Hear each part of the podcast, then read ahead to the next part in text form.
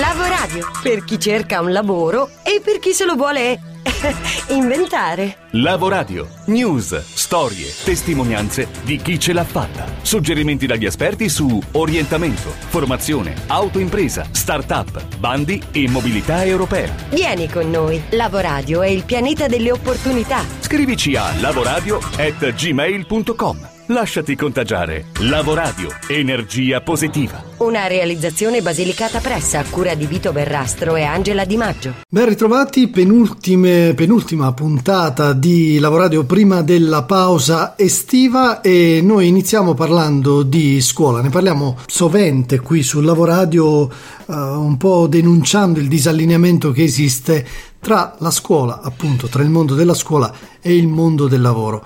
E a questo proposito c'è stata una diciassettenne, Valeria Cagnina, che ha reso questo mismatch, questo gap, questa distanza addirittura incolmabile, tanto da decidere di abbandonare la scuola a 17 anni appunto e di realizzare i percorsi che già sta promuovendo da tempo. Pensate che eh, lei vive ad Alessandria ma insegna già robotica in una scuola che le hanno costruito i genitori e che a 11 anni era già, già all'MIT di Boston dove aprirono i laboratori dopo una serie di, di mail insistite, mentre nella sua scuola la volevano rimandare o addirittura bocciare per le tante assenze non dovute a negligenza, ma dovute proprio ad una intensissima attività che Valeria ha realizzato al di fuori delle mura scolastiche. Un dissidio questo che si è protratto eh, fino alla rottura. E allora abbiamo incontrato, abbiamo ascoltato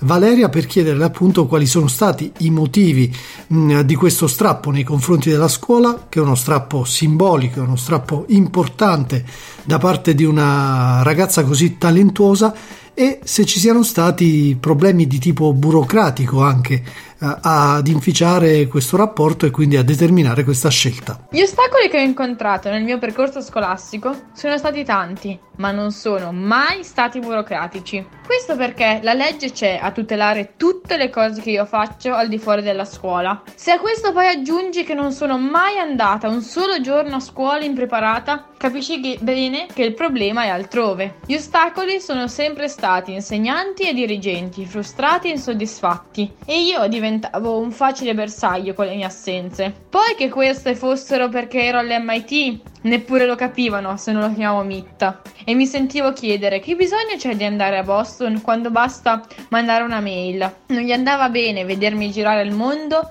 felice e soddisfatta di quello che facevo, salendo su importanti palcoscenici internazionali, invitata a mille eventi a raccontare la mia idea di scuola e di apprendimento divertente e giocoso. È impensabile per loro a 17 anni fondare un'azienda, come ho fatto io, con Francesco Baldassare, il mio socio. Un'azienda che raccoglie interesse da parte di scuole, aziende, persino insegnanti con i nostri corsi certificati MIUR. Nonostante tutto, con mille problemi, sono sempre riuscita a restare all'interno della scuola e a fare le mie cose, anche se questo ha comportato inutili e infinite riunioni. Due anni fa, per far rispettare la legge, sono stata con mia mamma e la preside mezza giornata nell'ufficio del provveditore che aveva capito le mie attività e obbligato la preside a giustificare le mie assenze. Poi, un mese fa, è tutto cambiato. Il provveditore è cambiato e c'è stata subito la convocazione d'urgenza di mia mamma. Le hanno detto che io non dovevo più fare assolutamente assenza il prossimo anno. Addirittura non dovevo rimanere solo sotto i limiti massimi, ma stare in una decina di giorni come fanno tutti gli altri e abbandonare tutte le mie attività, altrimenti non mi avrebbero mai ammesso alla maturità. Una costrizione impossibile per te, no? Sarebbe folle lasciare quello che oggi per me e Francesco è lavoro, divertimento, futuro, crescita. Ci dà così tante soddisfazioni. Avrei potuto smettere di andare a scuola e basta. Ho voluto rendere pubblica, portandola sui social, la mia scelta anche se questo sicuramente mi causerà ulteriori problemi quando andrò a sostenere la maturità, in un'altra scuola ovviamente, però che devo ancora scegliere. Non l'ho fatto per i voti bassi, di cui non mi interessa niente, perché non contano niente. Anche se è ridicolo avere 6 in matematica e due giorni prima aver passato i test di ammissione al Politecnico di Milano alla facoltà di ingegneria con un anno di anticipo. O di inglese dopo mesi e mesi passati all'MIT o in Silicon Valley.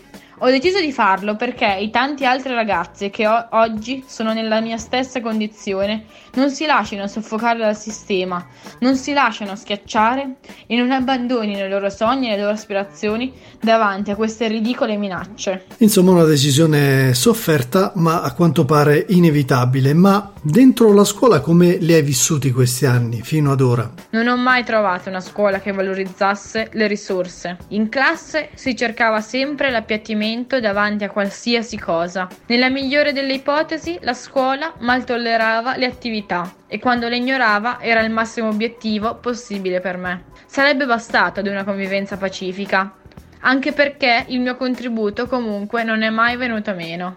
Ovviamente è sbagliato generali- generalizzare e la realtà che funzionano ci sono e sono tante, ma non sono tutti quelli che pensano di esserlo. La scuola non può valorizzare certe attività di così ampie vedute, se chiusa nel suo piccolo orticello. Non le capisce e ha anche l'arroganza di sapere tutto. Mi è stato detto che tutti i ragazzi del mio istituto possono fare quel che faccio io, che le aziende mi sfruttano, che i miei genitori mi rovinano. Sono convinti che io vada sul palco a fare la velina con il mio robot in mano. Io invece inseguo le mie passioni, mi diverto e con Francesco aiutiamo tanti dreamers, i ragazzi che frequentano la nostra scuola, a scoprire e coltivare le proprie passioni, perché riescano a farne un lavoro e abbiano una vita felice e realizzata. Che poi se ci pensiamo è il modello più logico, quello di partire dalle proprie passioni e trasformarle in professioni in maniera da farle con il massimo dell'impegno, il massimo della soddisfazione.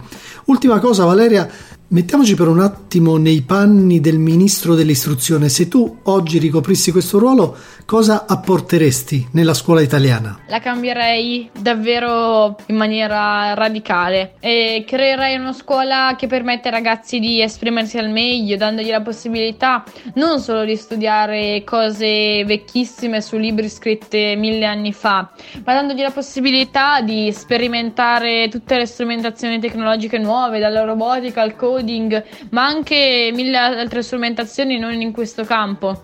E soprattutto gli permetterei di essere più vicino al, al mondo del lavoro, a quello che succede al di fuori della scuola, che non basta una semplice alternanza scuola-lavoro per eh, riuscire a vedere come funziona il mondo là fuori. Vorrei che la scuola permettesse ai ragazzi di conoscere il mondo del lavoro, permettergli di, di scoprirlo, di avvicinarsi a questo mondo e soprattutto che gli insegnasse a pensare pensare in maniera diversa, a non uniformarsi alla massa come troppo spesso si fa e soprattutto che cercasse in tutti i modi di valorizzare le singole passioni del, dei ragazzi, delle persone che frequentano la scuola per permettergli di essere diversi dagli altri e soprattutto di inseguire le loro passioni e scegliere un lavoro che gli piaccia. Grazie Valeria, effettivamente questo modello che tu e Francesco state realizzando all'interno della scuola di robotica è il modello ideale per tutti i giovani, è inutile girarci intorno, per cui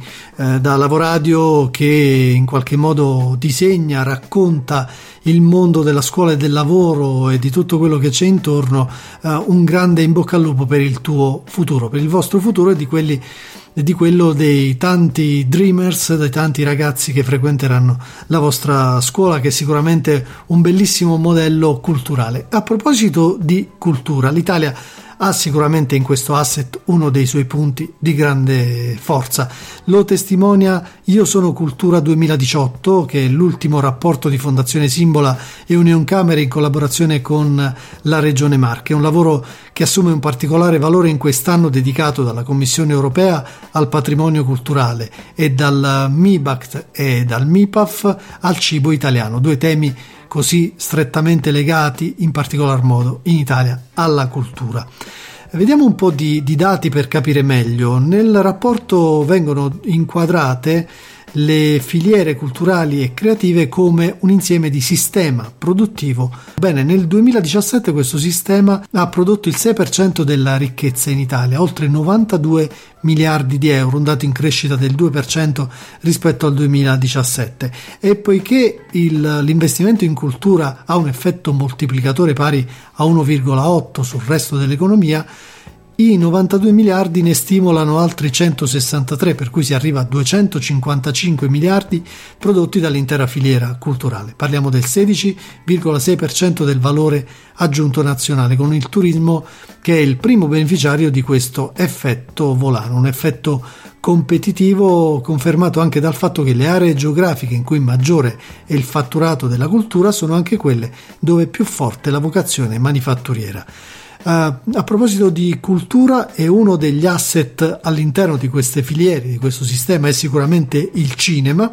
Noi abbiamo incontrato Franco Rina, che è un giornalista di La Sette, ma in queste vesti è soprattutto il patron di Cinema da Mare, una rassegna cinematografica itinerante che ormai da anni forma centinaia o migliaia di giovani rispetto ai vari profili professionali legati al cinema e gli abbiamo chiesto appunto quanto attrattivo sia oggi il cinema per i giovani italiani. Allora, le opportunità sono tante, ma ad una condizione, che nessuno dei giovani si incaponisca a fare un unico ruolo.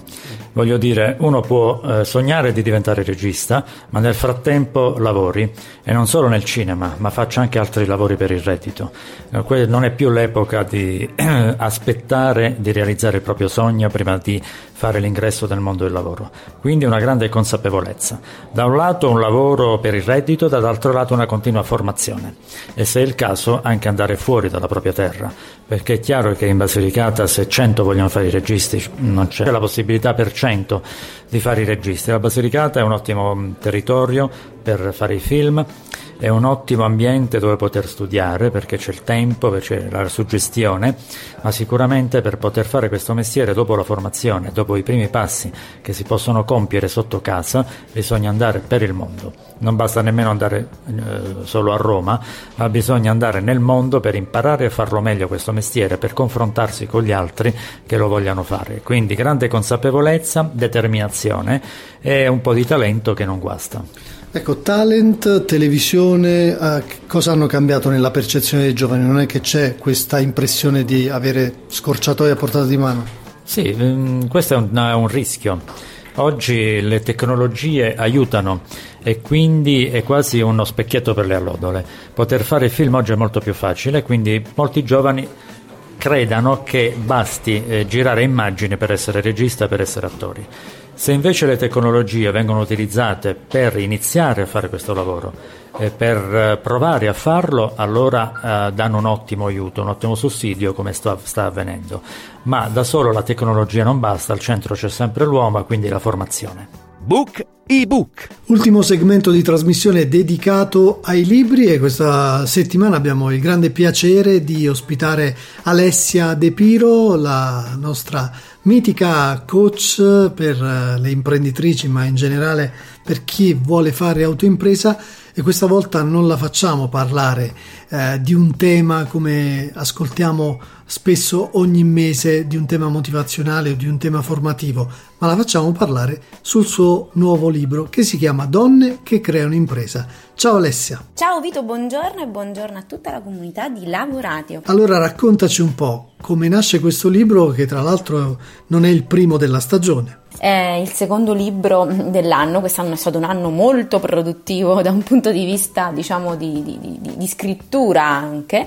Questo secondo testo che è Donne che crea un'impresa eh, è un, un manuale eh, formativo ma anche un testo di storie di donne che attraverso il loro percorso raccontano a me e al lettore tutte le fasi che hanno attraversato per sviluppare la propria impresa.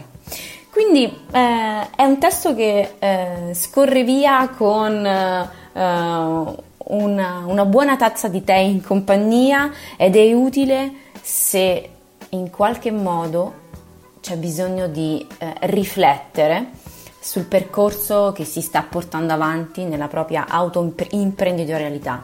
Si sia un momento di, di, di proprio di, di, confusione, che ci sia un po' magari seduti, oppure sia un momento di, sviluppo di imprenditorialità e, e le cose non vanno come devono andare. Beh, sicuramente ispira come tante cose che tu fai e che spesso sono rivolte al mondo femminile. Chi sono le protagoniste di questo libro? Sara, Paola, Lucia e Milena, ognuna di loro ha affrontato come un po' un percorso dell'eroe il problema e poi ha accettato la sfida anche attraverso quelle che sono state delle scelte e gli aiutanti che comunque hanno incontrato nel loro percorso. Sono quattro storie diversissime, ognuna con la sua particolarità che analizzo all'interno del libro attraverso un'intervista e quelli che sono delle analisi di punti di forza e di debolezza.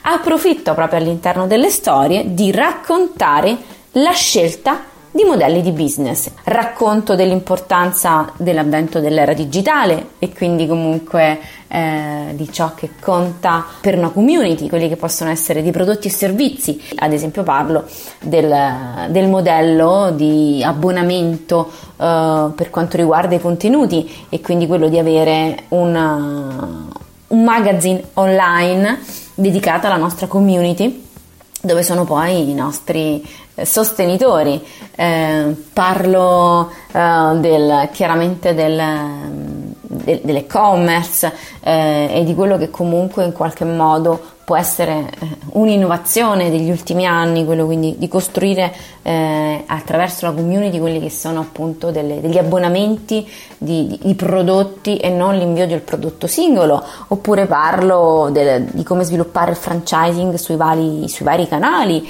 ed infine parlo del licensing, un'esperienza che arriva sicuramente dal mio percorso lavorativo eh, dei miei 14 anni eh, come consulente brand manager, ma che comunque è attuabile stabile tranquillamente oggi anche in quelli che sono dei brand eh, che sono in startup e anzi soprattutto in quella che può essere la strategia per far nascere dei brand che possono poi costruire quello che è il proprio licensing. Bene, grazie Alessia in bocca al lupo per questo tuo nuovo lavoro editoriale, speriamo che lo leggano tantissime donne imprenditrici o aspiranti imprenditrici e dentro ci troveremo storie ma anche consigli se volete saperne di più potete andare su soundcloud.com slash lavoradio il nostro canale podcast e troverete proprio l'intervista integrale di Alessia rispetto a questo donne che creano impresa. Con questi consigli di lettura si chiude anche questa puntata, vi ringraziamo, abbiamo già citato il nostro canale podcast, vi ricordiamo che per mettervi in contatto con noi